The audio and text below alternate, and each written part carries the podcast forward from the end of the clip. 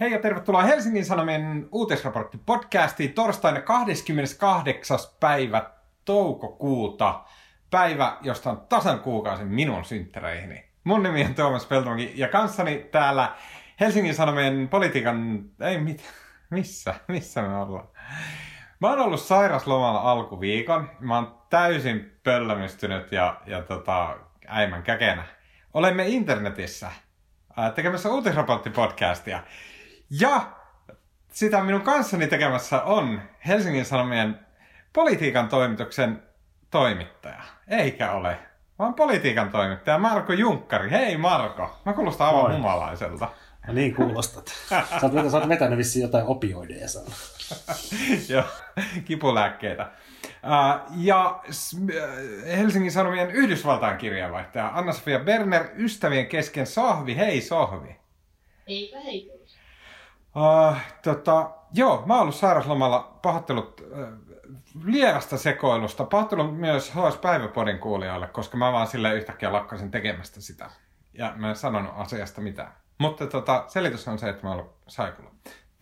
Mutta äh, nyt palaan siltä tätä podcastia varten. Äh, nimittäin, tällä viikon podcastissa keskustellaan seitsemänsataaviisikymmentä miljardin euron budjetista. Onko E U:sta tulossa sen kautta salamyhkäisesti ja mahtavasti uusi Amerikka? Keskustelemme siitä, ehkä toivomme sitä, ehkä emme.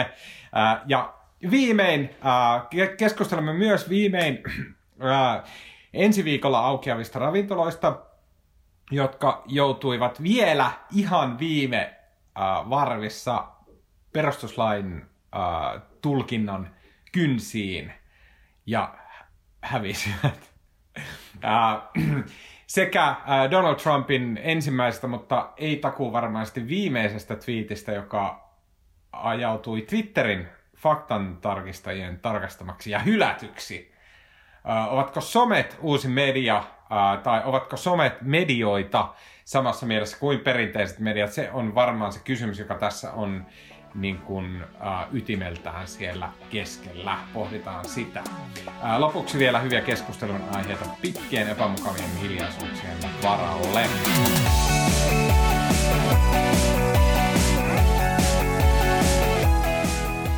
Tämä oli mahtava tuo sun alkuspiikki. Siinä pystyy pelaamaan jotain sellaista bingoa, että kuinka monta virhettä siinä oli. Niitä oli aika monta. Hyvin syvästi pahoillani kaikesta. Okei, okay, Euroopan komissio ehdottaa yhteensä seitsemänsataaviisikymmentä miljardin euron elpymisrahoitusta koronaviruspandemian kurittamalle Euroopan unionille. Rahoituksesta valtaosa, eli viisisataakuusikymmentä miljardia, jaetaan avustuksina ja lainoina investointien lisäämiseen ja talouden uudistamiseen. kolmesataakymmenen miljardia on mahdollista jakaa tukina ja kaksisataaviisikymmentä miljardia euroa äh, annetaan lainoina. Uh, yhteensä seitsemänsataaviisikymmentä miljardin euron elpymispakettiin kuuluu myös lisärahaa esimerkiksi aluerahoitukseen sekä vihreän kasvun ohjelman, tämmöinen Green Deal. Niin, tai siis viisisataa, viisisataa, siis viisisataa on tukea ja kaksisataaviisikymmentä on lainoja. Okei, okay, just näin. Joo, joo, joo. Koska muuten, näin. muuten noi luvut ei täsmää. Okei, okay, no sit mun matikka on pahoillaan. Uh, eli just näin, niin kuin Marko sano. Ja tässä on varsinkin komission puheenjohtajana nykyään toimiva Ursula von der Leyen, eli sota Ursula, niin hän on ajanut tätä semmoisella niin kuin jotenkin dramaattisella kiihkeydellä, että tämä täytyy, tämä paketti uh, ottaa nopeasti käyttöön, jotta Eurooppa ei luisuisi tämän korona, koronan perään lamaan ja, ja talousongelmiin. Uh, Kaksi kysymystä mun mielestä dominoi tätä aihetta, jotka on kaikki hyvin semmoisia niin kuin eksistentialistisia kysymyksiä. Ensimmäinen kysymys on se, että onko E U oikea väline tämmöisen tota, niin kuin elvytyspaketin kanavointiin? Ja toinen kysymys on, että pitäisikö sen olla? Eli pitäisikö E U:n siirtyä enemmän tällaiseen niin kuin organisaatio tai instituutio, joka nimenomaan niin kuin alueellisesti kanavoi rahoja sinne, missä niitä tarvitaan. Näihin ei varmasti saada oikea vastausta, mutta sen ympäriltä mielenkiintoisia kysymyksiä. Vai mitä Marko Junkkari, joka tuntee nämä asiat hirveän hyvin ja kertoo nyt meille kaikille? Joo, siis on kiinnostavaa. No siis taustahan oli se, että toi Saksan liittokansleri Merkel ja tota, Ranskan presidentti tota, Macron, niin ne sopi milloin se pari viikkoa sitten, to- toukokuun puolivälissä siitä, että tämmöinen tämmöinen koronarahasto perustetaan ja nimenomaan niin kuin myös sillä idealla, että se ei ole lainaa, vaan kyseessä on, kyseessä on niin kuin suoria tukia. Ja sehän on niin kuin, siinä mielessä oli historiallista jo alun perin tavallaan, että Saksa ja Ranska päästään sitä sopuun, koska Euroopan, Euroopassa on tämmöinen jako, että täällä on pohjoinen ja etelä. Ranska lasketaan etelään ja Saksa lasketaan meidän kanssa pohjoiseen, ja tähän pohjoiseen jengiin kuuluu sitten muun muassa Hollanti ja Itävalta ja muutamia muita. Ja pohjoinen on sitä mieltä, että ei yhteisvastuuta ja jokainen huolehtikoon omista asioistaan vähän niin kuin itse, ja sitten taas etelässä, Etelä-Euroopan maat, niin, niin siellä on koko ajan ollut yhteisvastuullisuuteen haluja, mikä johtuu sitten varmaan osittain myös siitä, että siellä on myös budjettialijäämät ja velkaantuneisuus, valtion velkaantuminen on korkeampaa kuin täällä pohjoisessa. No, nyt Saksa kumminkin, Saksa, joka silloin kun euroaluetta perustettiin ja Saksassa oli Bundesbank ja tota, tavallaan ehtona sille, että tota, euro syntyi, niin Saksa halusi siihen kauhean tiukat säännöt ja saksalaiseen kansanluonteeseen kuuluu se, että tota, ei pidä lärväillä sitä rahaa sinne sun tänne. Tämä on niin kuin se, että Merkel tavallaan sopi, suostui tällaiseen pakettiin alun perin, jossa on yhteisvastuullisuutta, niin se oli jo niin kuin merkittävä käänne. Ja onhan tämä, tässä on, tässä on nyt kauheasti jo analysoitu, että mitä tämä vaikuttaa, niin kuin, että tämä on, niin kuin, tämä on niin kuin E U:n kehittymisen, E U:n historian kannalta niin kuin merkittävä hetki, koska nyt sitten tässä nyt edelleen mietitään, miten tätä rahoitetaan, tulisiko E U:lle esimerkiksi verotusoikeutta joillain alueilla tai jotain muuta, mutta tämä nyt joka tapauksessa johtaa siihen, että tämmöinen yhteinen, jonkinlainen E U:n yhteinen finanssipolitiikka tai ainakin askel yhteisen finanssipolitiikan suuntaan ollaan ottamassa, ja sehän tarkoittaa siis siitä finanssipolitiikkaan sitä, että tähän asti jokainen jäsenmaa on, kaikki on vastannut itse omasta, omasta valtiontaloudestaan, ja nyt sitä hoidetaan vähän niin kuin kimpassa. Mm. Sain, Osittain. Sain, niin kuin, tässä on muutamia kysymyksiä, jotka silleen, varmaan kun asiansa osaava toimittaja tietäisi nämä, mutta kun kaikki vetää sen vertailun tämän koronatilanteen ja vuoden kaksituhattakahdeksan finanssikriisin välillä, mutta mä, mä kysyn, että miten silloin kävikään silloin finanssikriisissä, silloinkinhan niin kuin Kreikka sai jotain apupaketteja, mutta ne ei ollut vasta... Oliko ne samanlaisia yhteisvastuullisuustoimia?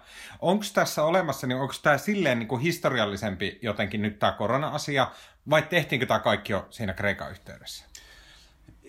Ei tehty. Se iso, iso ero on se, että niin kuin, tota, finanssi-eurokriisissä niin, niin tavallaan Kreikka ehtona sille, että Kreikka sai tukea, oli se, että niiden piti sitten tavallaan pistää se maa tämmöiseen niin kuin käytännössä I M F:n ja komission holhoukseen. Eli siellähän tehtiin sitten todella rajuja budjettileikkauksia, ja ehtona kaikelle rahalle oli koko ajan se, että Kreikan pitää tehdä just niin kuin lainaajat sanoo.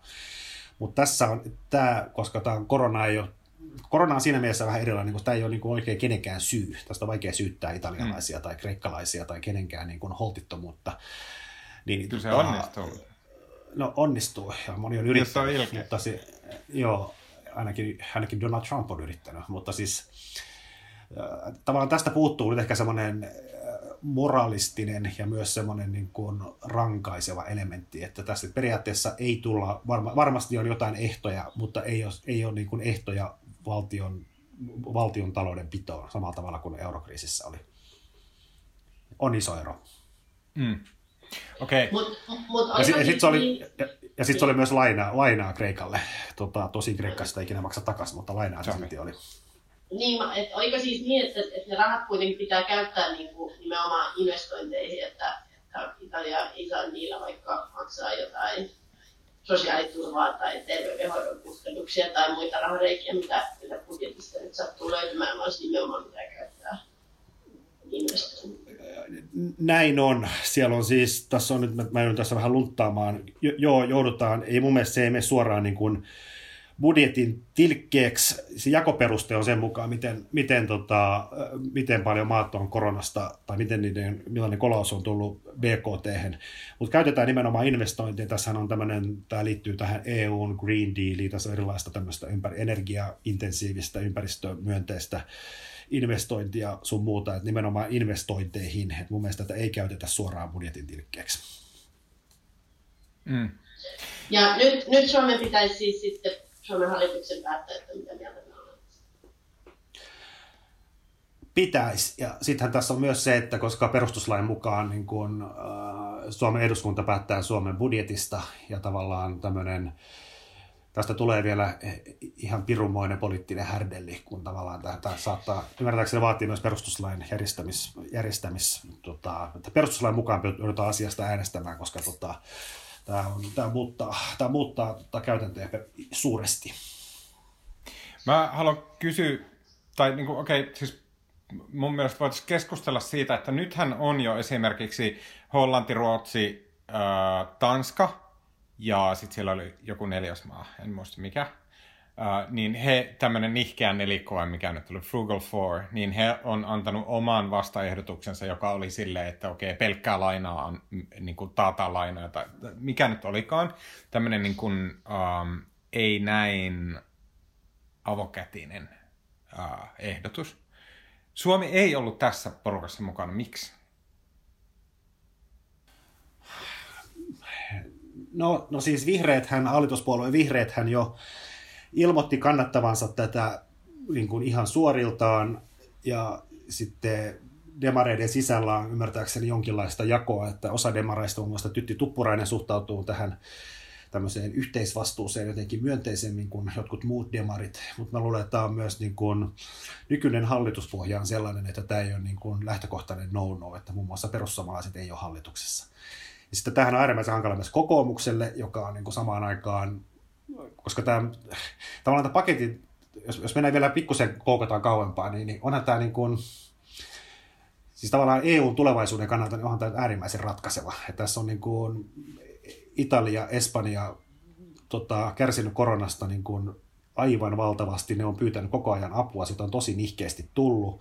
Niin kuin mitä järkeä näiden maiden on kuulua niin kuin unioniin, jossa tämmöisen niin kuin ulkoisen kriisin, ulkoon tulevan kriisin iskiessä, niin he eivät saa apua tältä unionilta.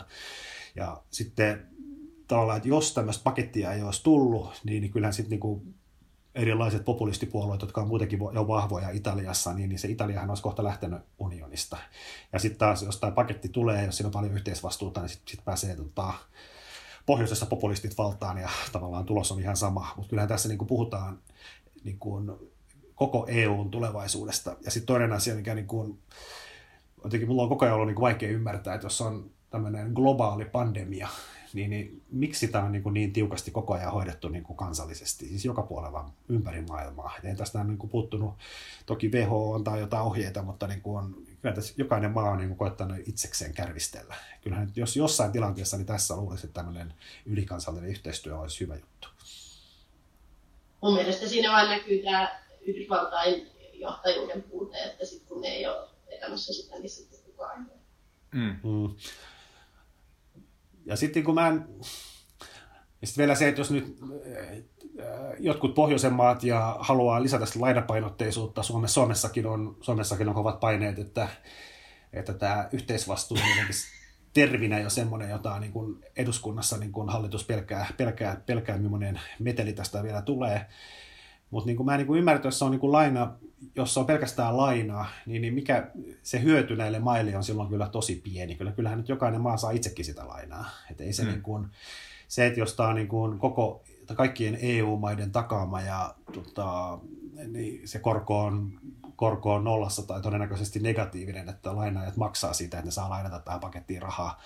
Mutta niin kun siitä huolimatta kyllä niin kun Italiakin saa suhteellisen edullista lainaa edelleen, että ei se hyöty ole kyllä kovin iso, jos se on lainapohjainen.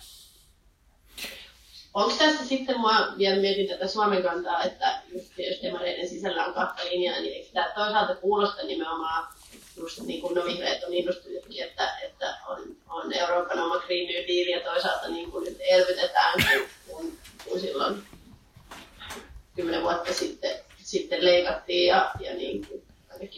Sillä oli eri mieltä. Niin, niin, mutta tavallaan, että, että semmoista niin vasemmistolaista elvytyspolitiikkaa ja, ja sitten vielä, että ne rahat laitetaan tähän, tähän tota, niin kuin puhtaaseen energiaan ja juniin ja ties mihin kaikkeen, niin eikö se tavallaan ja... ole aivan, aivan Sanna Marinin agendalla täysin. Saako sanoa, että minä ehdotin tätä heti siinä koronakriisin aluksi ja tässä nimenomaisessa podcastissa minulle vaan nyrpisteltiin nenää ja naureskeltiin. Taas, taas kuulostaa, että nämä opioidit on iskenyt. Kyllä. Niin, mutta niin, niin, niin. Mikä niin demareiden sisällä on, on sitten se jako, että sitten on, onko siellä sitten toisaalta edelleen persujen pelko, mikä, mikä tota hillitsee sitten innostusta tänne edessä? Se on varmaan se, ja sitten se semmoinen, koska se vaan... Pelätään äänestäjien reaktiota, koska kyllä se nyt kuulostaa mm. niin kuin... ikävältä, että niin kun meidän rahoja käytetään, niin kun italialaiset hyötyy siitä. Mutta siis samaan aikaan mun mielestä se, mikä nyt on ollut tämä kritiikki tällä hetkellä, että niin kun tässä annetaan tukea maille, jotka on niin kun hoitanut huonosti valtiontalouttaan, mutta kun eihän tässä niin kun, kun tämä ei ole tosiaan eurokriisi, vaan tämä on terveyskriisi. Et eihän tässä niin kun tavallaan se valtiontalouden hoitamiselle ei ole niin kun suoraan mitään tekemistä tämän asian kanssa. Ja sitten myös se, että jos tämä nyt ideana on pelastaa, pelastaa Eurooppa ja pelastaa euroalueen maat, niin, niin minun on niin vaikea kuvitella, että minkä takia Italia, jolla on niin kuin valtavan iso valtionvelka jo entuudestaan ja terveyskriisi ja valtava rahantarve, niin miksi ne ottaisi sitten lainaa, mikä pitää sitten, joka on korvamerkitty jokin Green Dealiin, kun ne tarvitsee sitä rahaa niin kuin moneen muuhunkin asiaan. Että kyllä siinä mielessä se tuki on, niin kuin, että jos tarvitaan, halutaan pelastaa Eurooppa, niin kyllä se tuki on niin kuin musta ainut järkevä. järkevä ratkaisu. Ja sitten samaan aikaan mun mielestä esimerkiksi Suomessa E K, joka nyt yleensä on aina, ei tykkää siitä, että sitä otetaan velkaa ja rahaa törsätään sinne sun tänne, niin musta se E U:nkin reaktio oli se, että tämä paketti on enemmänkin liian pieni. Mm. Mikä, mä mietin tuota äänestäjien reaktiota, koska, koska tämä kieltämättä tämä kaikki kuulostaa varmaan perusäänestäjän tai ainakin mun korviin, joka en ole niin kuin eurooppapolitiikan ja eurooppalaisen talouspolitiikan asiantuntija, niin, niin aika etäiseltä ja siitä on niin kuin vaikea saada otetta, että, että on niin kuin käsitys siitä, että nyt tapahtuu jotakin suurta ja mahdollisesti niin kuin Euroopan tulevaisuuden mullistavaa, mutta, mutta sitten se kuitenkin jää vähän hämäräksi. Niin millä tavalla tätä pitäisi nyt niin kuin viestiä suomalaisille äänestäjille, että saataisiin joku oikea keskustelu aikaiseksi sillä, että, että jos tämä tosiaan on niin suuri muutos. Niin no, mun mielestä niin kuin ehkä, koska mun mielestä tämä raha, siis tavallaan siis tämä, siis tämä seitsemänsataaviisikymmentä miljoonaa, se kerätään, niin kuin, se kerätään lainoina markkinoilta, eli se raha lainataan, ja tarkoitus on ottaa niin kuin jopa tämmöisiä kolmenkymmenen vuoden, laskee liikkeelle kolmenkymmenen vuoden joukkovelkakirjalainoja, ja tavallaan näitä, tätä, sitä rahaa maksetaan, niin kuin, siinä tulee monta eri, siinä on monen eri mittaisia lainoja, mutta siis niin kuin lyhyimmät, mitä otetaan, niin, niin ne eräytyy joskus, niin kuin, oliko se nyt sitten viiden vuoden päästä tai jotain, ja pisimmät ulottuu ainakin kolmeenkymmeneen vuoteen. Ja niitä rullataan eteenpäin, että se, että jos tämä nettokustannus on Suomelle viisi miljardia, niin ei sitä nyt olla niin kuin seuraavassa budjetissa niin kuin kirjaamassa mihinkään, vaan tässä puhutaan niin kuin kymmenien vuosien maksuajasta, ja tavallaan ei tämä... Niin kuin, tämä Tämä raha ei ole niin kuin, tavallaan, ei tämä ole pois niin kuin tämän hetken, tämän hetken Suomen taloudesta tai näin, että tämä on, tämä on niin kuin hyvin pitkän ajan, pitkän ajan tota, investointia. Mun mielestä paljon järkevämpi kritiikki tulee siis siitä, että onko tämä niin kuin ylipäätään oikea suunta, mihin E U pitää mennä, että niin kuin halutaanko me, halutaanko me tämmöistä niin kuin E U:n yhteistä niin kuin finanssipolitiikkaa ja näin edespäin. Niin, ja se on, ja se on, se on, se on paljon kategorisempi kysymys, niin. Niin. Mä niinku, okei, okay, yksi pointti, täysin random huomio. E U:n virkamiehet, niillä on semmoinen joku oma podcast, jota mä joskus kuuntelin, ja se on tosi hyvä, nimen ikävä kyllä nyt muista. Mutta ne kävi siinä semmoista mielenkiintoista keskustelua Ruotsin E U-virkamiehet keskenään, jossa ne pahoitteli sitä, että mitä ihmiset ei muista, tai niinku, mikä ei ole kovin hyvin uponnut, on se, että niinku, E U:n eihän sillä ole mitään niin kuin ihme mandaattia toimia periaatteessa tämmöisessä tilanteessa. E U:lla on täysin niin kuin kansallisvaltiota koordinoiva ää, rooli Että se, se on se, mitä se tekee, ja tämä on, niin kuin, miten ihmiset ei kuitenkaan miellä sitä. Ja sitten toi seitsemänsataaviisikymmentä miljardia euroa, niin se on, ihan tör- siis se on todella pieni summa. Se, niin kuin se kuulostaa tosi paljolta, mutta, mutta eihän se ole. Suomen valtion budjetti on viisikymmentä miljardia. No noin kuusikymmentä, mutta on, on, on, onkin seitsemänsataaviisikymmentä miljardia on aika paljon. Koko e- Euroopalle. Mukaan lukien sellaiset jättimaat niin kuin Italia ja Saksa ja Puola ja... No joo, mutta on se nyt... No, no siis on Jenke... se tosi paljon. Jos, jos Jenkeissä nyt nämä, Jenkeissä nämä tämmöiset korona-elvytyspaketit, niin, niin onko eka oli, eka, eka oli tuhat miljardia ja onko toinen oli kaksituhatta, mutta siis siellä puhutaan niin kuin noin kolmetuhatta miljardista. Niin kyllähän nyt seitsemänsataaviisikymmentä, niin jopa suhteutettuna siihen jenkkimäärään on kumminkin ihan okay. Kohtuullista. On se aika paljon, joo. Okei. Okay. Perun sanan. Se on tosi paljon. No, mun, eikö, mä yritin ehkä päästä enemmän niin kuin semmoiseen kysymykseen, että et kun rahan, rahahan ei tavallaan ole niin kuin todellista, vaan se on, mm. niin kuin, se on, se on mittari. Se, että niin kuin, jos Italialla on niin paljon lainaa, että Italia sille ei pysty maksamaan niitä pois, niin kuin tuhoamatta koko kansakuntansa taloussysteemejä ja näin, niin eihän se laina silloin ole mitään oikeaa lainaa, mikä oikeasti pitää maksaa takaisin. Vaan se on vaan mittari, joka mittaa jotain niin kuin Italian näin.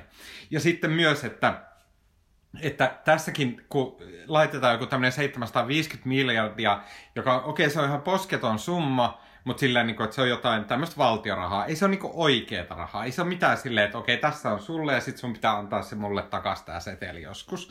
Niin onko tämä joku tämmöinen talousteoreettinen ajatus, että niinku, tai siis mä tarkoitan sitä, että niinku, voiko tätä ajatella silleen, niinku, ei silleen niinku, ihmisten lainana, niinku, asuntolainana, vaan semmoisena, että okei, että niinku, et, et, et tämä on tämmöistä niinku, valtioiden niinku, rahaa, missä... No, tämä on musta täysin Auta, verrattavissa, tämä on täysin verrattavissa niin kuin se, että valtiot ottaa velkaa. Ja siis sehän on eri asia, jos Toomas Peltomäki menisi sinne Hyvinkään osuuspankkiin ja lainaisi seitsemänsataaviisikymmentä miljardia. Niin, niin tota, sun pitäisi maksaa se takaisin. Sulla olisi se mm. kolmenkymmenen vuoden maksuaika ja sulla olisi ne tietyt, sulla olisi ne tietyt tota, kuukausierät, mitä sä siitä pulittaisit. Tai sitten mm. aika paljon ylitöitä. Ja sitten sun, jos et sä maksa, niin, niin sitten... Tota, pankki tulee ja ottaa sun, nehän vaatii vakuudet, ne ottaa sulta vakuudet pois ja ne saa ne rahat, niin kun tapahtuu mitä tapahtuu, niin pankki, pankki saa ne rahansa kyllä pois, koska ne vakuudet on aika niin. korkeat. Mutta jos niin kun valtio ottaa tämän seitsemänsataaviisikymmentä miljardia, niin, niin eihän se, no ensinnäkään se on ihan totta, valtioiden ei tarvi, ei valtiot maksaa ikinä velkojaan takaisin, että mm. niitä, niitä rullataan eteenpäin, että se on niin kun, musta oli jotenkin kiehtovaa, mä itse asiassa just lueskelin tästä, niin, niin muutama vuosi sitten, niin, niin tota, Englanti nyt, Englannin, Englanti päätti maksaa takaisin, niin on ollut yksi semmoinen laina, minkä Churchill laski liikkeelle vuonna tuhatyhdeksänsataakaksikymmentäyhdeksän. Ja ne, ja ne nyt päätti, koska siinä ei ollut semmoista, siinä ei ollut, siinä on niin kuin ikuinen juoksuaika. Ne on maksanut, ihmiset on ostanut niitä obligaatioita ja ne on maksanut niin kuin niille mummoille ja niiden mummojen lapsille ja lapsenlapsille niin kuin vuodesta tuhatyhdeksänsataakaksikymmentäyhdeksän niin kuin joka vuosi sitä korkoa. Ja nyt ne päätti, että tässä ei ole mitään järkeä. Ja sitten on maksettu pois, niin kuin, mikä tämä oli tämmöinen, jostain tuhatkahdeksansataaluvun alkupuolelta, alkupuolella laskettu, liikkeen laskettuja velkoja, velkakirjoja. Et ei se niin kuin, nämä velat on ikuisia ja nythän sitten mm. niin kuin tämmöisessä kriisissä, niin kuin nyt Euroopan keskuspankki on, se, on, se ilmoitti silloin, maaliskuussa, että, että keskuspankki ostaa näitä eurooppalaisia velkakirjoja niin kuin seitsemän, samalla seitsemänsataaviisikymmentä miljardilla, sattumalta samansuuruinen summa. Se ostaa tänä vuonna sen verran näitä velkakirjoja ja sitten se E K P toimii niin, että se painaa rahaa, että ne painaa napista, että sieltä tulee tota, seitsemänsataaviisikymmentä miljardia niin kuin napin painalluksella ja sitten ne ostaa sillä rahalla niitä velkakirjoja ja pistää ne sinne mm. niiden taseeseen, kas, kassakaappiin. Ja siis kyllähän se on, niin kuin, mitä nyt moni on jo ehdottanut, että kyllähän se tavallaan tästä niin kuin Euroopan velkakriisistä tai maiden velkaantumisesta selvitään sillä, että se E K P tota, mitätöi ne. Silloin, ne, silloin nyt tällä hetkellä joku kolme miljardia, kolme tuhatta mm. miljardia näitä velkakirjoja siellä taseessaan, niin sitten jos se mitätöi ne. Se vaan sanoo, että ei se, että tuhotaan ne. Sitten niin. Onkin velat hävinnyt. Niin, koska mikään tässä ei ole niin kuin totta. No se riski on sitten, jos näin käy, niin sitten sit saattaa sit inflaatio kiihtyä, mutta siis periaatteessa et ei ne, se on siis täysin, se on niin kuin illuusiota se raha tässä mielessä. Kun mä mietin, siis mä kysyn ja myös... Eikä, Suomi, myöskään, niin, eikä E U myöskään tule maksamaan tätä seitsemänsataa tai viisisataa niin. miljardia tai seitsemänsataaviisikymmentä miljardia koskaan takaisin. Mä olen varmaan, sille... että sitten kolmenkymmenen vuoden päästä ostetaan, otetaan sitten uusi laina, niin vastaan uusi laina liikkeelle. Mulla on silleen niin kuin tosi hahmoton ja hähmäinen niin kuin semmoinen abstrakti ajatus, että kannattaako tätä niin kuin ajatella enemmän silleen, niin kuin, mä jostain syystä ajattelen sen niin kuin sekoittamisena. Että itse asiassa, että meillä Suomessa on tosi laimeata mehua, näin, että meillä on mehukattia, mutta sit, niin kuin, se on tosi silleen haaleata, melkein vettä. Ja sitten Italiassa on silleen niin kuin, vähän liikaakin lirahtanut sitä mehukattia, ja nyt me vähän niin kuin vaan lantrataan niitä. Että se on se, mitä tässä tavallaan, että me vaan sekoitetaan, mutta mitä me sekoitetaan, mitä se on se mehukatti, koska se ei tavallaan ole rahaa, vaan se on jotain ihmisten, se on ihmisten sille elintasoa tai jotain, mitä onhan se, se raha tavallaan se, mittaa. No se, onhan se, no siis sehän on nyt mennään. Nyt ollaan jotenkin... super niin kuin abstraktissa talousfilosofiassa, mä tiedän, mä, tänne ei pitänyt no, mennä, mutta mä haluan tietää. No, no velkahan on periaatteessa niin kuin... Se on, niin kuin, se, on niin kuin, se on niin kuin tulevaisuuden verotusta siirrettynä nykyhetkeen. Eli siis periaatteessa, jos sä otat niin kuin seitsemänsataa, jos, jos Peltomäki, tai ei tee Peltomäki, vaan Suomi ottaa seitsemänsataaviisikymmentä miljardin lainan, niin, niin sitten se ajatus on se, että joskus myöhemmin pitää korottaa veroja, että pystytään maksamaan sen korot ja hoitamaan sen. Toi on muuten tosi olennainen pointti mun mielestä, koska nyt esimerkiksi aamulla... Tai että se vasta-argumentti nimenomaan on se, että tämä revitään niin suomalaisten veronmaksajien sieltä rahasta niiden italialaisten auttamiseen ja, ja tavallaan käytännössä se on niin kuin niiden tulevien veronmaksajien. Mm.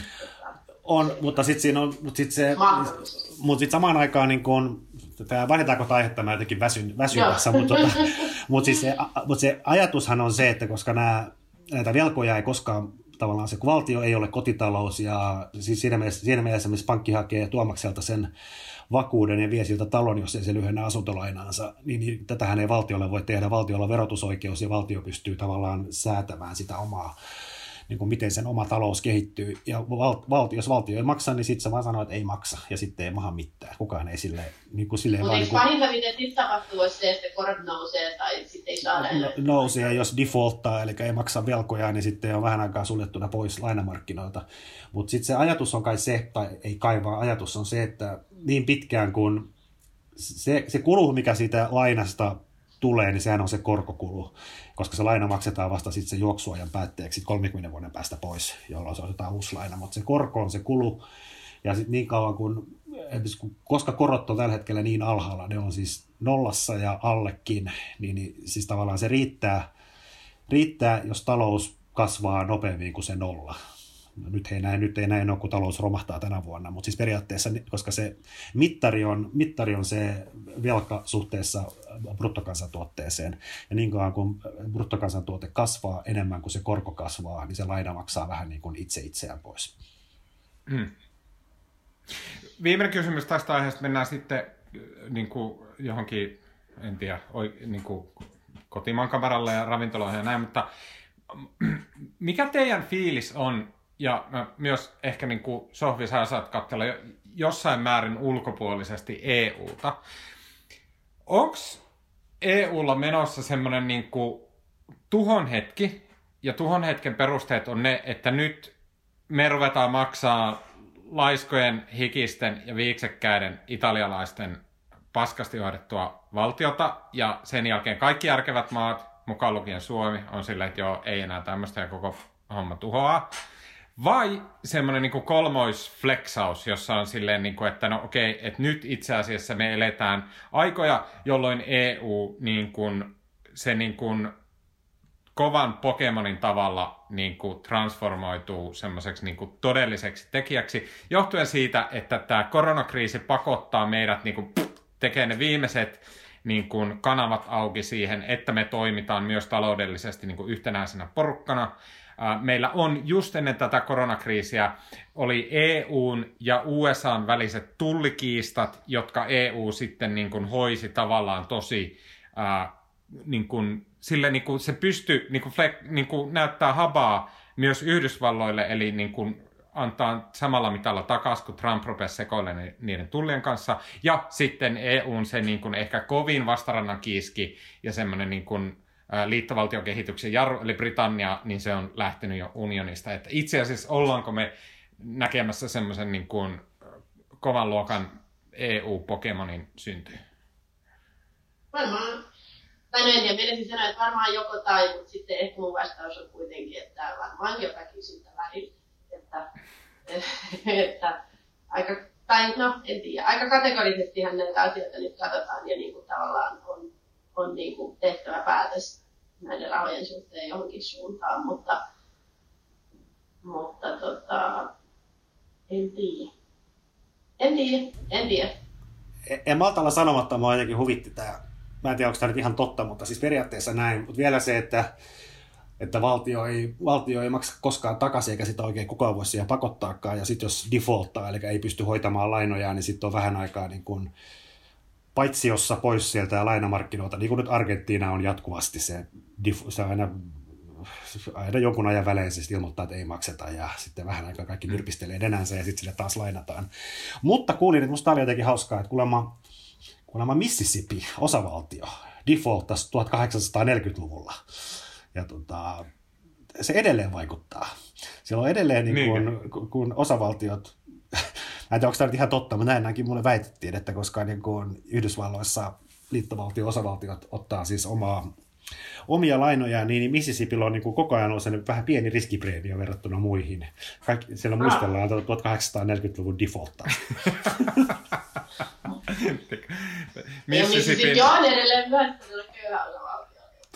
Mä luulen, että se saattaa olla se suurempi, suurempi syy tähän. Kun se kuvernööri menee käymään siellä pankissa, niin sitten se pankkiri katsoo vähän silleen niin kuin nenää vartaan pitkin. Mutta Yhdysvalloissa osavaltioiden pitää, pitää tota, niiden budjettien pitää olla tasapainoiset. Siinä ei voi olla ymmärtääkseni alijäämiä. Että siinä mielessä se... Se on erilainen tilanne, mutta sitten ne rahat tulee tietysti liittovaltiolta tarvittaessa. Niin, mutta onhan, eikö siis, mikä se yhteisvastuumäärä sitten on Jenkeissä, koska siis eikö se Kalifornia... Aika, on niin kuin, onhan se suuri. Niin, mutta siis eikö siellä ole kuitenkin jatkuvasti moni osavaltio on niin kuin lähes silleen konkurssipartaalla, tai ei, ei osavaltio voi mennä konkurssiin, kai, mutta niin kuin... Ne ei kai voi mennä konkurssiin, mutta just se, että joo, kyllä, mutta, mutta liittovaltio toki tasaa paljon niitä rahoja. Ja. Hyvä. Uh, mennäänkö eteenpäin? Mennään. Uh, eduskunta hyväksyi tiistaina lait ravintoloiden työllistämistuesta sekä hallituksen sulkemispäätöksestä tulevasta hyvityksestä. Eli nyt viimein sai, ravintolat sai vastauksen siitä, että minkä arvoista on kaikki se kärsimys, mikä seurasi siitä, että hallitus määräsi ravintolat ainoana alana uh, menemään kiinni ja olemaan hiljaa ja pysymään pois töistä. Tukiesityksen kustannuksiksi hallitus arvioi yhteensä noin sataseitsemänkymmentä miljoonaa euroa. Jälleen kerran tämä kuulostaa mun mielestä tosi pieneltä, mutta mä olin äsken isosti väärässä, eli ehkä tämä on ihan jättimäinen summa, mä en tiedä.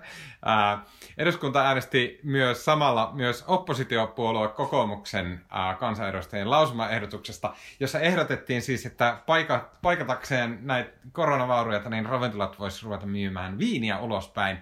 Ja sillä tavalla ottaa loikan kohti eurooppalaista sivistynyttä meininkiä, mikä sitten välittömästi torpattiin jotenkin äärettömän surullisesti. Äh, tota, sohvi. Nyt saatiin viimein tämä pitkään kestänyt ravintolasaaga päätökseen. Minkälainen mielikuva sulle jäi?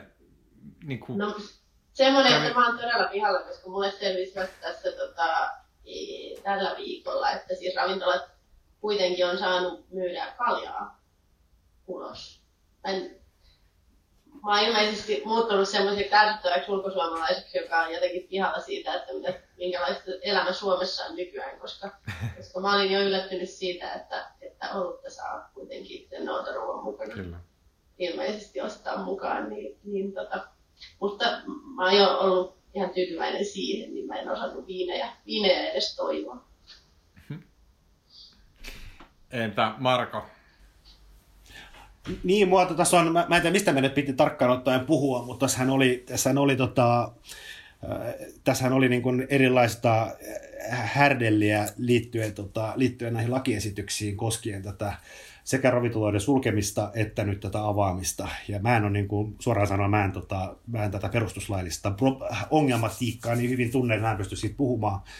Mutta siis tästä nämä, nämä, tota, nämä tota, oikeustieteen professorit siitä ovat ahkerasti nyt kirjoitelleet ja päivitelleet sitä, miten, mitä tota, sosiaali- ja terveysvaliokunta sekoilee ja näin edespäin. Mutta se, se, mistä mä voisin puhua, on se, että tota, mun mielestä siis meidän oppositio, etenkin kokoomus on ollut niin kuin jotenkin täysin unessa nyt niin kuin yli vuotta. Kunnes päästiin alkuun.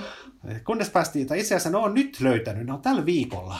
Siis joo, ensin, joo, just tästä mä haluaisin puhua. Ensin maanantaina, ensin maanantaina tota, no, löytänyt niin nerokkaan tämmöisen oppositiopolitiikan välineen, eli tota, tota, ne äänestyttää asioita salissa. Eli maanantaina tuli, jos oikein muistan, että se oli maanantaina, tuli se, tota, koska valtio tukee nyt, osallistuu Finnairin osakeantiin, ja sitten samaan aikaan Finnair on lentänyt, että se ei enää aio lentää näille tota, maakuntakentille, missä ei liikennettä kovin paljon ole, kuten ilmeisesti Kajaani on ainakin yksi näistä, ja tämähän on kepulaisille ihan kamalaa, koska mikään ei ole yhtä tärkeää kuin se, että lentokoneet lentää Kajaaniin.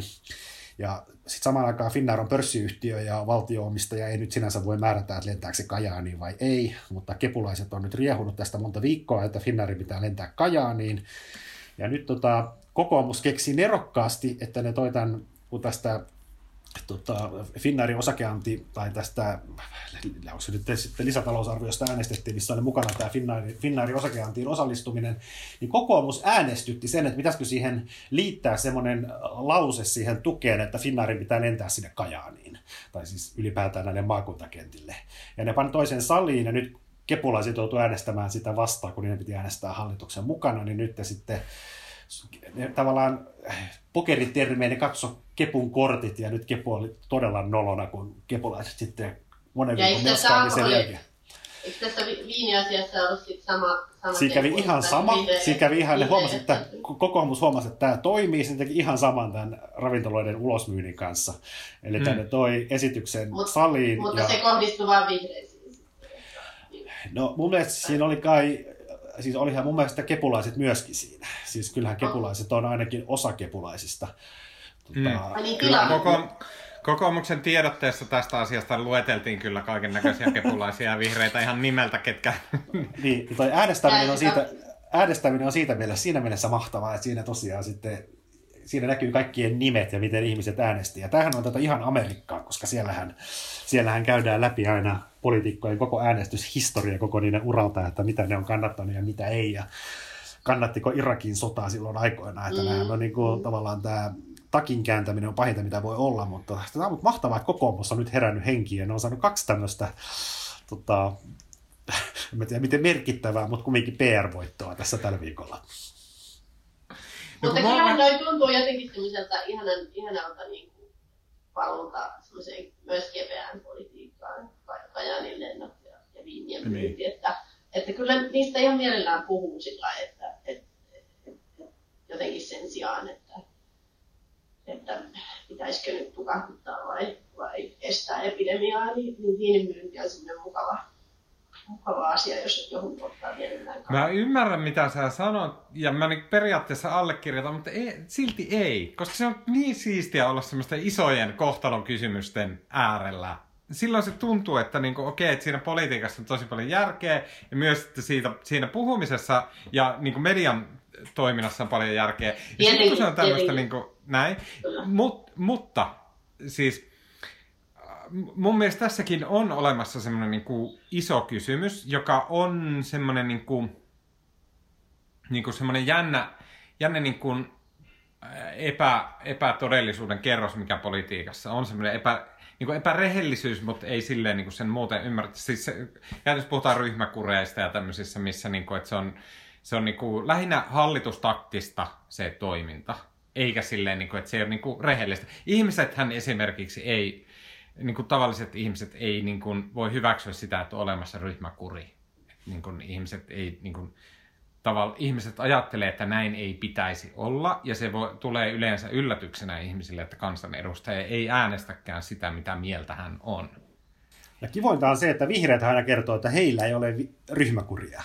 Siitä niin. Huolimatta, kuten nyt tässä ulosmyynti, viinan ulosmyyntiäänestyksessä, niin kaikki ne vaan sattumalta äänestivät vastoin omaa henkilökohtaista kantaansa hallituksen kanssa. Mutta kun mulla tuli siitä mieleen, että voisiko tämmöistä, että jos kokoomus on kehittänyt tämmöisen niin kuin tavallaan täysin julkisuus- ja sometaktisen äh, aseen, jossa niin kuin viedään joku aivan tämmöinen kaksinaamainen kysymys hallituksen eteen, niin pyst- olisiko siinä kuitenkin olemassa semmoiset ensimmäiset murenat kohti sitä, että se politiikan tekeminen individualisoituu ja sillä tavalla tulee enemmän tämmöisiä maverikkeja, jotka toimii vaikka niin kuin ryhmä, ryhmäänsä tai hallituksen asemaa vastaan. Ja mä, mä väitän, että tälle on olemassa jonkunnäköistä tilausta ensinnäkin johtuen siitä, että joku Sauli Niinistö, niin kuin, äh, samoin kuin toi äh, Jan Vapaavuori, ne monesti niittää suosiota nimenomaan toimimalla, sanotaan niin kuin kokoomus- tai porvariajattelua vastaan. Se on ihmisten mielestä aivan ihanaa, kun ne sanookin yhtäkkiä jotain hyvin ei-porvarillista. Ja toisekseen äh, some niin kun, äh, semmoisena entiteettinä sillä, että se on olemassa, niin sehän koko ajan, koko ajan, koko ajan ruokkii sitä, että politiikka vaan niin kun individualisoituu ja se niin kun enemmän ja enemmän äh, menee sen niin kun edustajan ympärille. Ja jotenkin tämä... Mutta mä, mut mä oon kyllä edelleen sitä mieltä, että kaikista tuosta huolimatta niin, niin politiikka on numeroita ja jos sä haluat jotain päätöksiä läpi, niin sun pitää olla ne äänet, joilla sä saat ne läpi, ja, ja, tota, ja usein se toki onnistuu niin puolueiden kautta. Saat, saat mä oon samaa mieltä, ja mä en usko, että tässä on tapahtumassa tai tapahtunut minkäänlaista muutosta. Niinkö? Niin. Ehkä se on, että se järjestelmä asettaa semmoiset raat reunaehdot niin. Siihen, että miten tämä homma toimii. Niin. Mutta se on, jos sä vertaat aina... Niin kun esimerkiksi Amerikassa käydään joskus semmoista niin kun ennakoivaa keskustelua, sanotaan jonkun edustajan ympärillä, että miten hän aikoo äänestää, että minkä kannan joku tämä edustaja ottaa. Ja sitten yleensä varmasti ottaa sen kannan, mitä odotetaankin, jotta toimii niin kun puolueen ajaman linja mukaan. Mutta mun mielestä se teatteri siinä ympärillä, ja myös nyt niin kun isot propsit kokoomuksen pelletempuille, se teatteri siinä ympärillä on kuitenkin ihan älyttömän hyvä, koska siinä päästään käymään semmoista niin kuin keskustelua. Siinä päästään yksilöidään ne asiat. Sanotaan, että, että tota, keskustan Mikko Kärnä äänesti väärin, äänesti eri tavalla kuin puhuu ja näin. Se yksilöimällä päästään siihen kysymykseen ja saadaan se niin kuin keskustelu käytä. Ja se kyllä, on mun mielestä... kyllä, kyllä. Oh, joo, joo, mutta sitten joo. Mun mielestä tässä kannattaa just muistaa se, että se Yhdysvaltain järjestelmä on niin täysin erilainen, kun ei niillä ole sellaista hallitus-oppositio-asetelmaa, kun ei ole parlamentarismia, vaan, vaan niin kuin pitää saada päätökset läpi sekä senaatissa että, että edustajan huoneessa ja tavallaan se koko järjestelmä. Tai senhän takia se on nyt osittain niin lukossa, on se, että, että tavallaan se yhteistyö sen käytävän yli, niin kuin siellä aina sanotaan, niin, niin se on käynyt vaikeammaksi. Koska, tota, koska se polarisaatio on niin voimakasta, ei just sua rangaistaa, jos sä äänestät niin puoluetta vastaan, äänestäjät, äänestäjät kuittaa siitä, tai sieltä tulee joku esivaalihaastaja, joka, joka osoittaa just sen, että hei, tuossa toi teki yhteistyötä tuon vastapuolen kanssa. Mutta, mutta et, niin, että se on eri tavalla perustunut se koko järjestelmä siihen, että, sun, että tehdään diilejä ja joku Nancy Pelosi ja Mitch McConnell keskustelee keskenään, että miten me nyt saadaan tämä elvytyspaketti kasaan sillä, että me saadaan sen läpi. läpi niin, niin. Niin se on, niin kuin, se on erilainen koko malli. Joo, on, ja onhan se erona, erona on myös se, että kun Suomessa on kumminkin niin kuin esitykset antaa hallitus, niin. Joka on kumminkin niin kuin, tavallaan nauttii eduskunnan luottamusta ja on niin kuin tiiviisti sidottu siihen eduskuntaan kaikin tavoin, mutta sitten taas Jenkeissä on se, Jenkit on kuitenkin aika presidenttivetoinen, ja presidentti toimii sitten vähän niin kuin omassa sfäärissään koko ajan. Niin, kyllä ja, kyllä, kyllä, ja sun pitää, ja sitten taas silloin kun lainsäädäntöä tehdään, niin sun pitää saada kaikki ne kolme, presidentti, senaatti ja edustajahuoneen hyväksyminen. Niin, ja Jenkeissä mm. on myös, itse asiassa tuli vielä, kun tässä puhuttiin E U:sta, mutta kyllähän siis kun Amerikka on niin kamalan iso maa, niin sit, eikö siellä nyt hyväksytä kumminkin, ja sitten kun siellä on joku Mississippi ja New York, ei niillä ole niinku mitään, sam- mitään samaa. Mm. Että se on niinku tavallaan se, että verrattuna, että kyllähän Suomi on aika homogeeninen, että, että kyllä se Kajaani ja, Kajaani ja Kallio on niin kuin ihan samaan se on.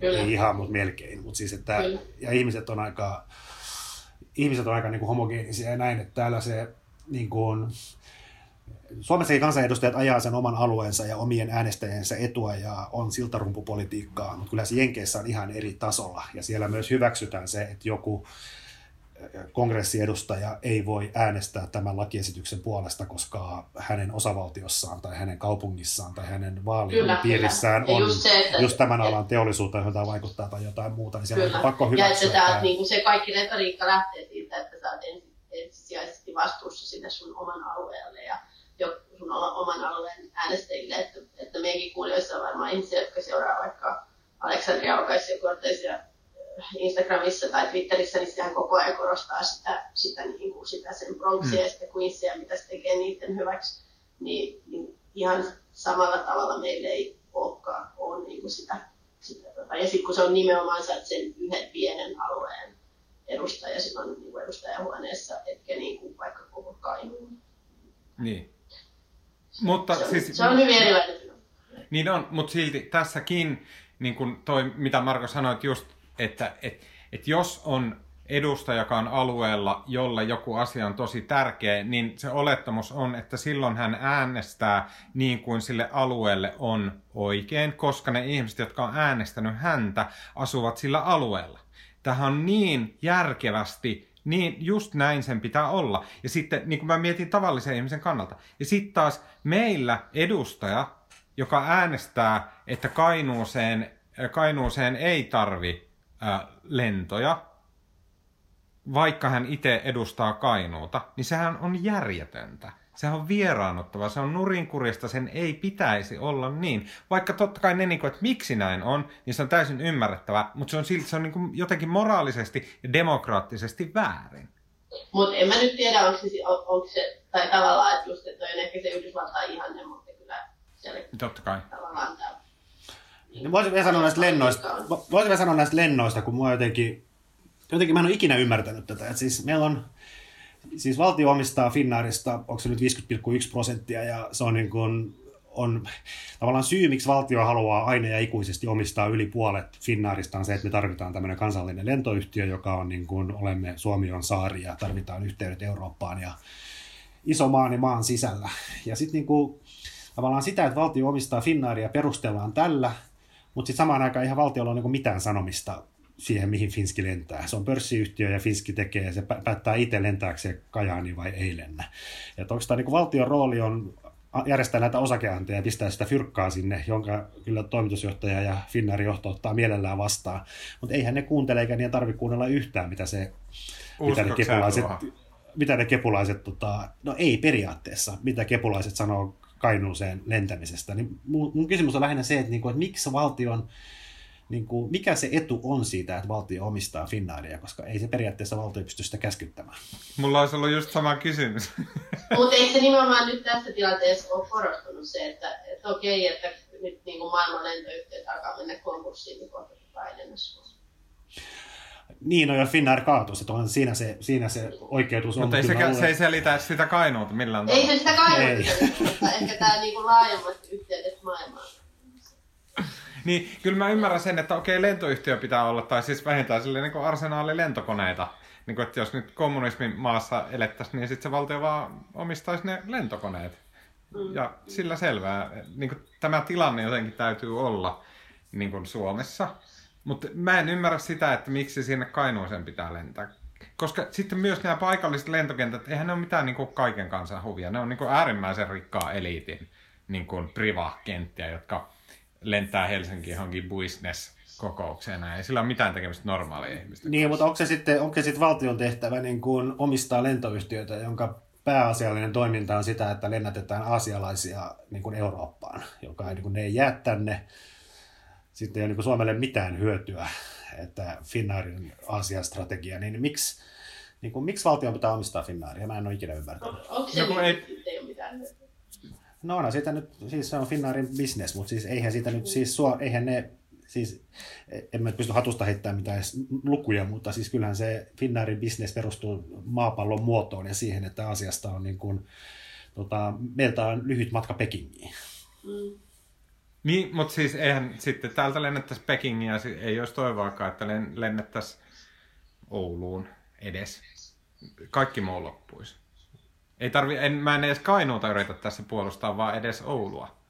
Että eihän niinku mikään, mikä, mikä firma lähtisi jotenkin markkinavetoisesti lentää Helsinki-Oulun väliin. No lähti, no siis sehän on... Oulu on muuten aina lentokenttä, mistä mä oon ikinä myöhästynyt lentokoneessa. Mun mielestä, no, Oulu, Helsi, mun mielestä Helsinki-Oulu väli on kai, sehän on se, sehän on se millä Finnair on aina tehnyt rahansa. Että sit se on niinku, tää, tää oli... Se on nimenomaan, siis sehän on, se on varmaan aina ollut Finnairin kannattavin reitti, ja tämähän oli tämä Norwegian, mikä onneksi meni nyt konkkaan sotkevasta Finnairin touhuja, niin se, se sitten... Tämä oli se syy, miksi mä päästyin siitä lentokoneesta, mä katsoin, että ihmiset menee tuohon lentokoneeseen, että sinne voi vielä mennä, ja se olikin se Norwegianin kone, ja mun Finnairin lento lähtee aikaa mun selässä. Okei, okay, en tiedä, pitäisikö valtion omistaa Finnairia, mulla ei en ole. Mäkään. Mutta uh, on ihan, mu- ihan kiva, että Suomeen mennään.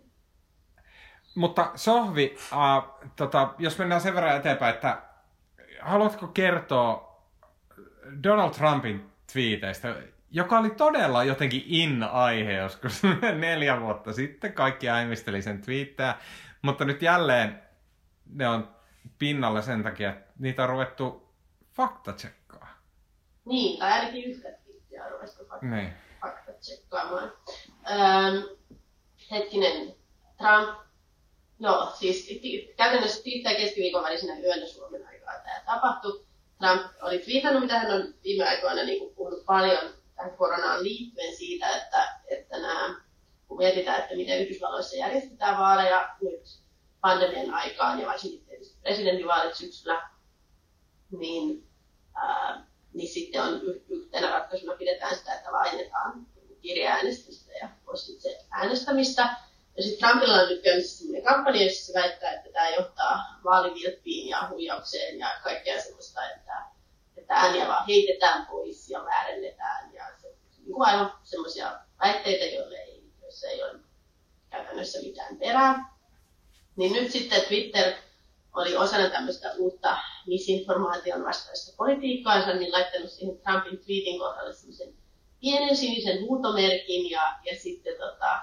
Sitten jotenkin sillä lailla hankin tästä oikeaa tietoa aiheesta tai lisää tietoa aiheesta. Ja sitten kun sitä klikkaa, niin sitten sieltä tuli C N N ja Washington Postin ja muiden tota, medioiden niin kuin juttuja aiheesta. Juttuja aiheesta. Että, jo, jo niin, ja niin kuin lauseita aiheesta, että johtaako huijaukseen vai ei. Ja siellä todettiin, että ei, ei yleensä johda mitenkään mittavissa määrin. Niin sitten tästä Trump hermostui tai ehkä näki myös tilaisuutensa tulleen.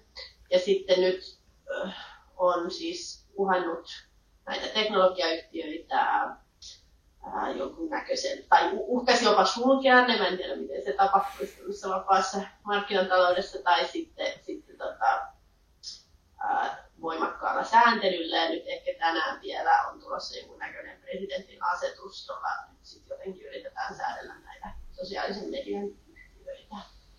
Mutta niin, tässähän se... on taustalla niin semmoinen kulttuurisota-argumentti, että, että Piilakson yhtiöt ja Hollywood ja, ja suurin osa mediasta on niin liberaalien hallussa ja konservatiivit vaimennetaan ja Trumpin on tehtävä tänne jotakin, että, että konservatiivien äänet kuuluvat. Mm. Tota, Mitä toi, toi... mun mielestä pohjimmiltaan kysymys. Niin toihan on musta ihan sa- sairaan kiinnostavaa. Siis tässä on niin kuin... Tavallaan, tai niin kuin Tuomas sanoi, että nyt tota, ehkä t- tavallaan neljä vuotta sitten Trumpin tweetit jakso kiinnostaa, mutta niin kuin, onhan tässä nyt siis se, siis Trumphan on viime päivänä, se on, se on tota, twiittailu sitä M S N B C:n toimittajasta, tämmöinen, mikä, se on sen nimen tämä, mikä Joe Scarborough, ja tota... Ei ole niinku suoraan syyttänyt, mutta niinku nostanut, halunnut virittää keskustelun siitä, että onko hän syyllistynyt murhaan. Ja tota, se on niinku vuonna kaksituhattayksi. kaksituhattayksi asia, missä hänen, tota, se oli aikaisemmin siis poliitikko ja hänen joku poliittinen joku avustajansa, nuori nainen, sai sairaskohtauksen, löi päänsä ja kuoli. Ja tämä mies ei ollut itse edes samassa kaupungissa ja poliisi tutki sitä silloin aikoinaan ja asia todettiin, että se on sairaskohtaista, siinä on mitään epäselvää.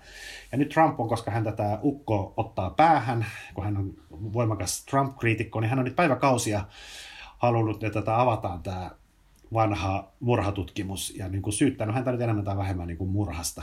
Ja sitten tämän kuolleen naisen, onko se nyt aviomies? Joo, myöskin.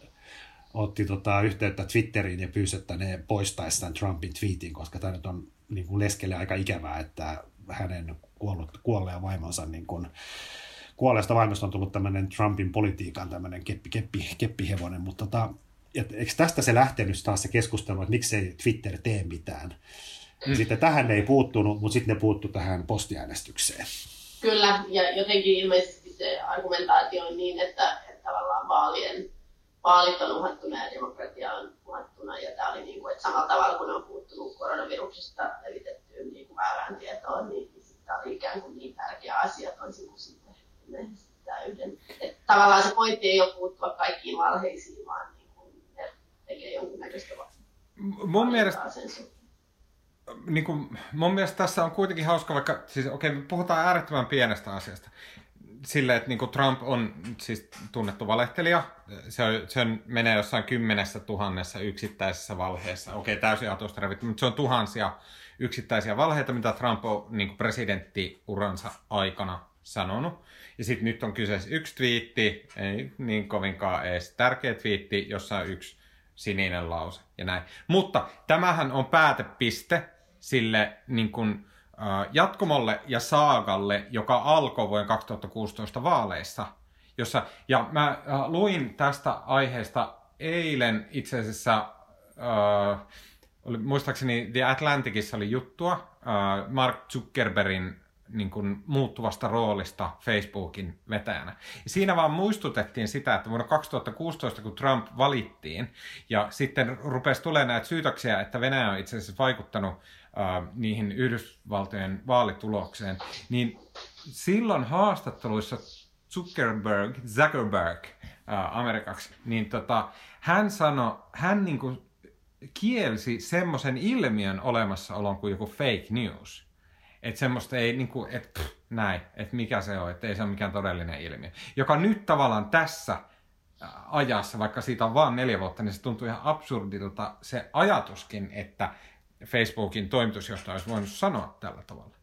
Mutta kyllä ollaan esimerkiksi tässäkin nyt tässä Twitter-tapauksessa niin, niin äh, Zuckerberg aset, asettui hyvin eri linjalle kuin sitten taas Twitter ja Twitterin toimitusjohtaja, että, että hän sanoi, että he ei aio jatkossa ruveta tällä tavalla president, presidentin tota, puheita back-checkaamaan, mutta, mutta ne, niillähän hän on hirvittävän kovan poliittisen paineen keskellä nyt nämä niin someyhtiöt mm. molemmilta puolilta.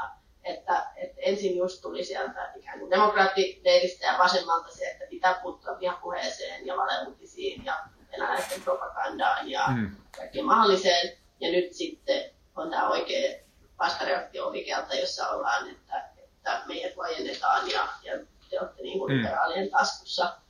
Ja sehän on valtava kysymys, joka ei ole varmaankaan menossa mihinkään pois. Ja mun mielestä, sen, mun mielestä ton kysymyksen taustalla, Sohvi, on, on tuon taustalla vielä niin kuin astetta korkeammalla on se kysymys siitä, että onko sosiaalinen media sama asia kuin media. Kyllä, kyllä. Koska media on sille, se on mitä, pari tuhatta vuotta vanha homma.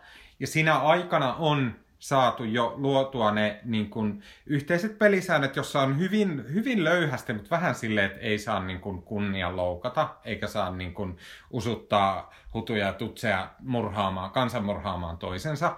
Ja näet hyvin niin kuin vähäinen sääntely, mutta jonkun näköinen kuitenkin. Ja se on yhdessä sovittu, että, että näin pitää olla. Sosiaalisen median jätit, Facebook, Twitter, Instagram ja näin, niin nehän silloin hyvin tietoisesti koko ajan asemoi itseään puhtaasti teknologia-alustaksi, joka ei, niillä ei ole mitään tekemistä sisällön kanssa. Ihmiset tuottaa itse sen sisällön, he eivät tee sitä sisältöä, sen takia he eivät ole media. Ja sitten se oli jälleen kerran Trump ja kaksituhattakuusitoista vaalit, jotka, joka muutti tämän sillä tavalla, että sitten se rupesi kääntyä se käsitys, että he ovat media vähän samassa mielessä kuin vaikka Helsingin Sanomat on media tai vaikka tämä podcast on media. Että et se kuitenkin on jollain tavalla, se, se vaikuttaa siihen sisältöön, koska he tekevät sen valinnan, että mitä sisältöä he näyttää. Kyllä, kyllä, ja silloin siitä tullaan sit siihen, että, että sit siitä ruvetaan tappelemaan, että, että mm. mistä päätöksistä, mitä, mitä he sitten tekevät. Eikö se ole siistiä, kun tähän meidän podiinkin ilmestyisi aina semmoinen joku sininen piste, kun joku, saa, joku kertoo, no että sanoo jotain virheellistä.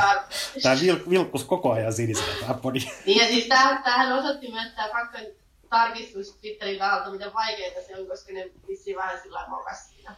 Siinä ne sanoo, että sekoitti vähän, että just kun Yhdysvalloissa nämä vaalitavat vaihtelee niin paljon osavaltioiden mukaan, niin ne sekoitti vähän näitä eri vaalitapoja mm. osavaltioita toi, toisiinsa, että että ei ole niin kuin, faktan tarkistus ei ole aina, aina mitenkään yksinkertaista. Tota, mä haluaisin esittää Sohville kysymyksen. No kysy.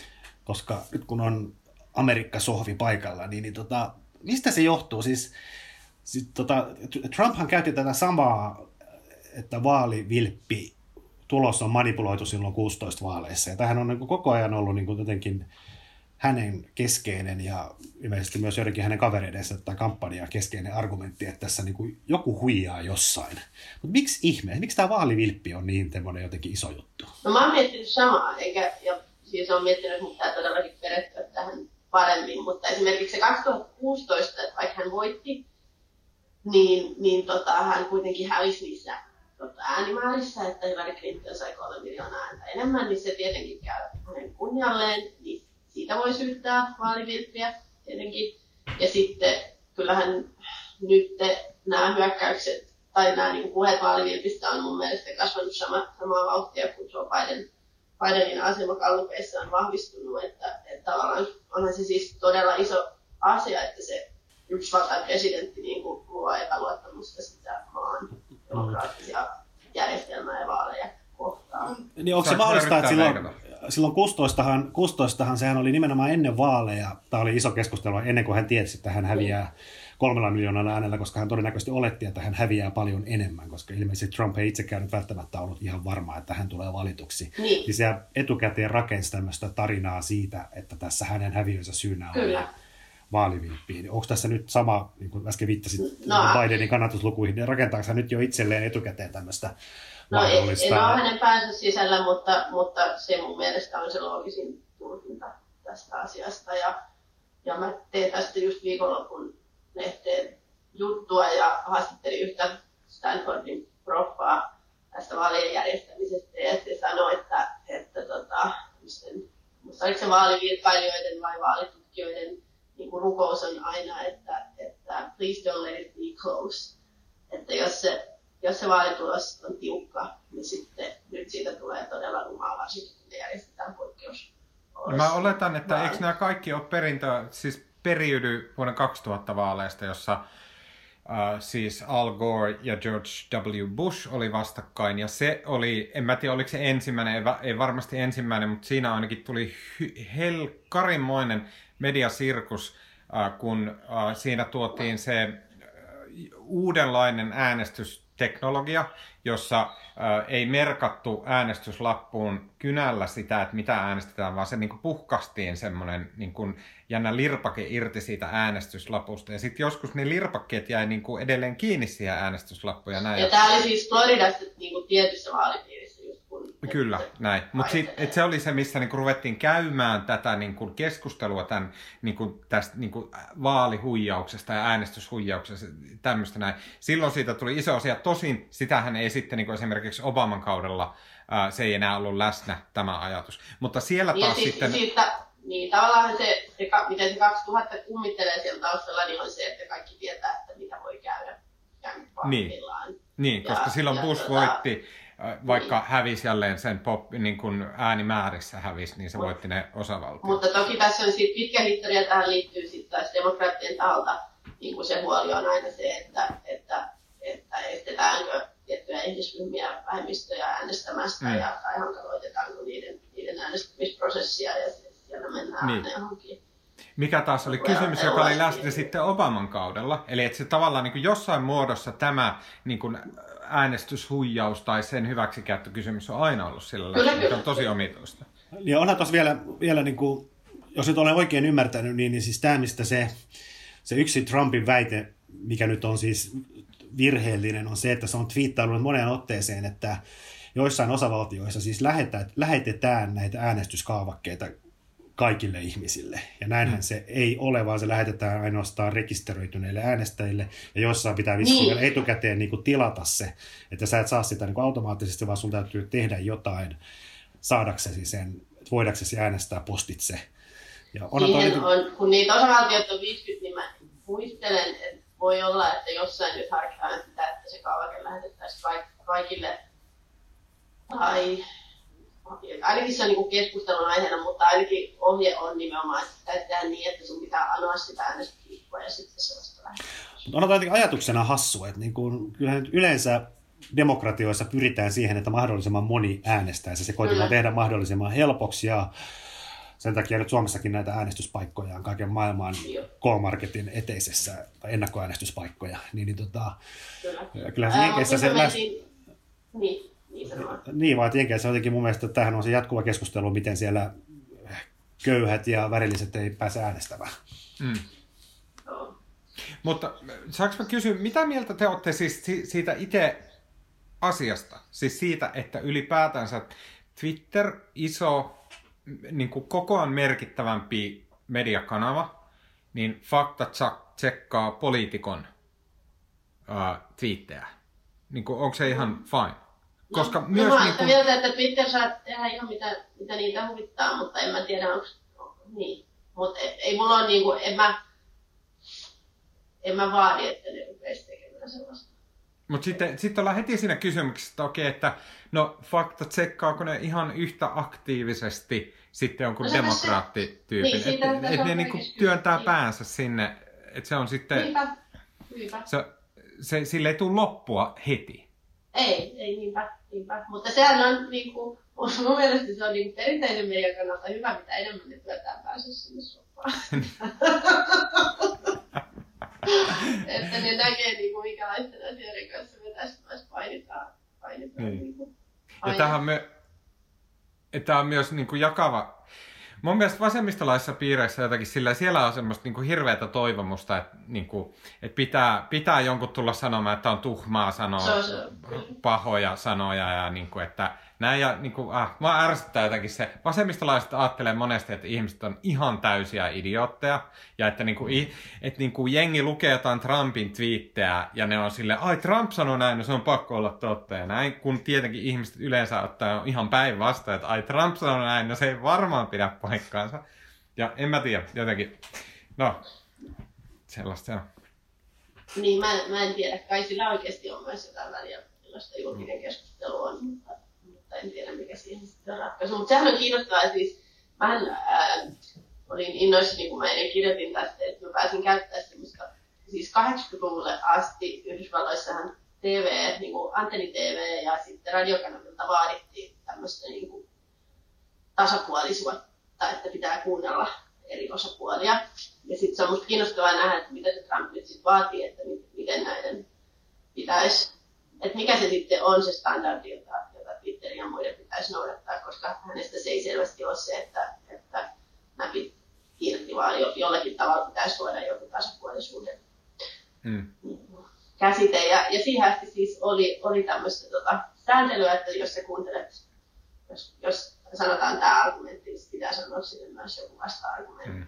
Ja sitten se kahdeksankymmentäseitsemän muistaakseni poistettiin esimerkiksi silloin, että kukaan tekoisartiivit on nimenomaan ollut paljon sitä vastaan, koska se rajoittaa sananvapautta ja niin edelleen. Ja sit siitä alkoi sitten taas tämä niin tämmöisen konservatiivisen puheradion suuri kukoistuskausi, joka osaltaan johti Fox Newsin perustamiseen, joka osaltaan johti, johti tota Trumpin presidenttyyteen. Ehkä jos haluaa okay. sen oh, aika monta mutkaa suoraksi, niin sinänsä tämä niinku, mielipiteiden olet... sääntely on, on niinku olennainen kysymys. Olipa jotenkin mahtava, upeasti, koska sitä sortuu aina semmoisen niin kuin presentismiin, että tämä tapahtuu juuri nyt vain tässä minun käyttämässäni Twitter-appissa.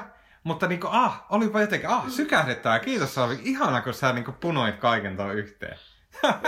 Ja sitten yhdysvaltalaisen median kautta on niin kuin hajat ja kautunut ja kaksentoitunut. Niin. Mutta tota, en, tiedä, en tiedä mitä se olisi pitäisi tehdä. Okei. Okay, uh... Hei, mä, sitten tää on samalla ehdotus.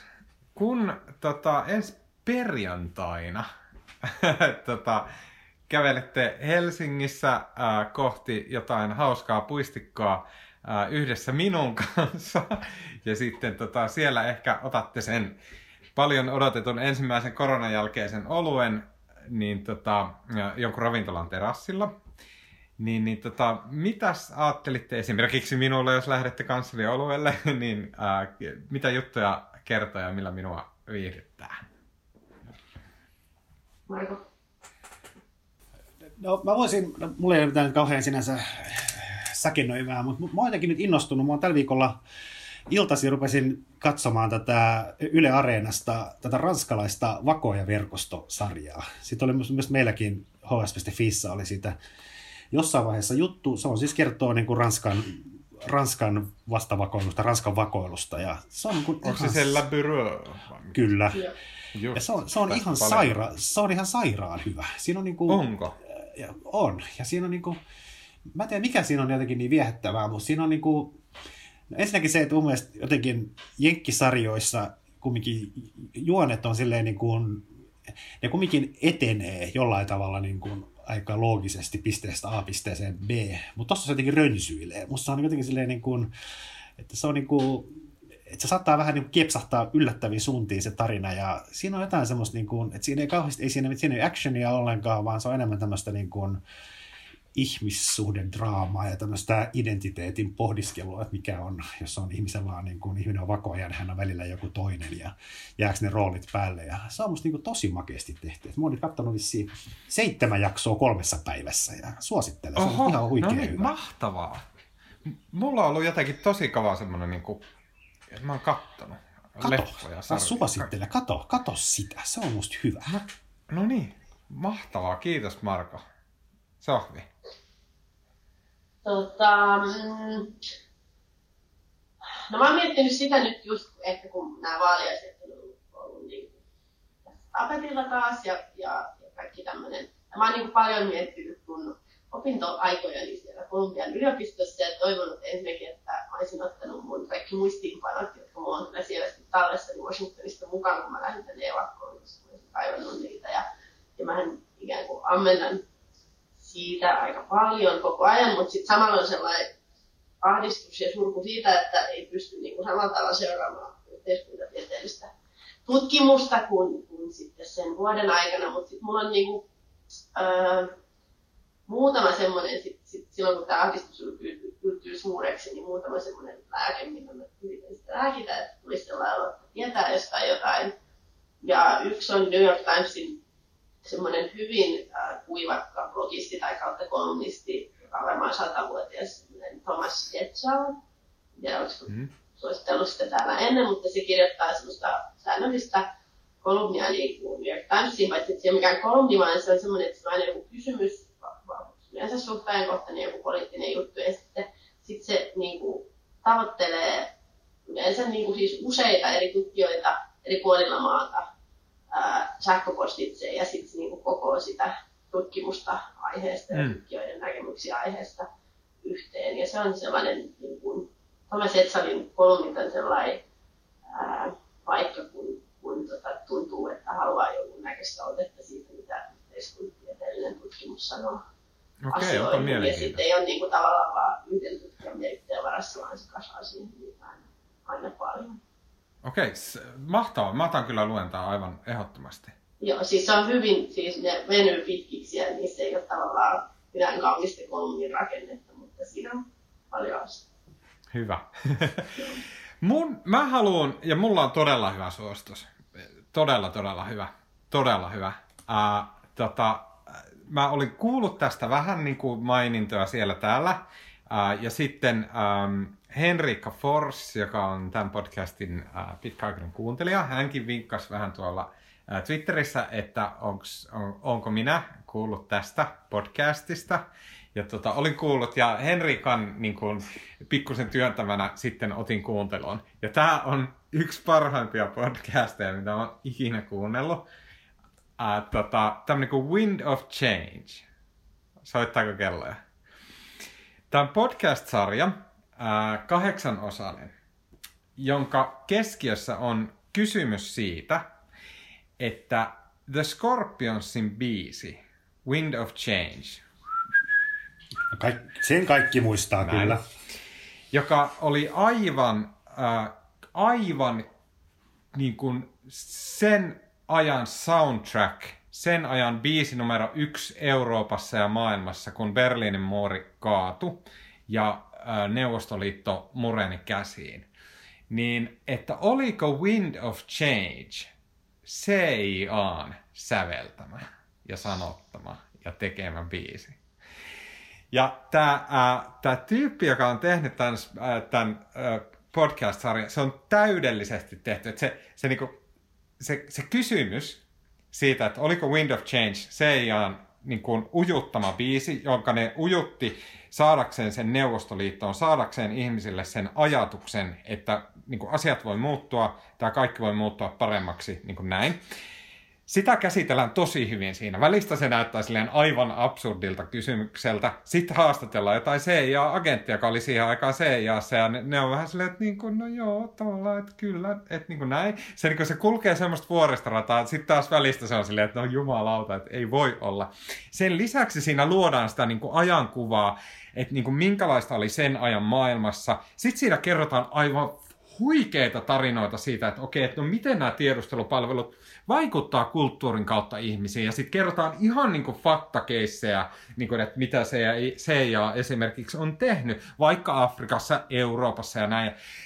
Tämän niin kuin pinnallisesti tosi absurdilta vaikuttavan kysymyksen avulla tämä tekijä ää, tota, niin kuin avaa kokonaisen semmoisen uskomattoman maailman, aivan niin kuin täyssuositus Wind of Change podcastille. Löytyy Spotifysta, tämä on niin kuin Spotify exclusive, vaikka nyt pikkuhiljaa sitä julkaistaan muissakin kanavissa.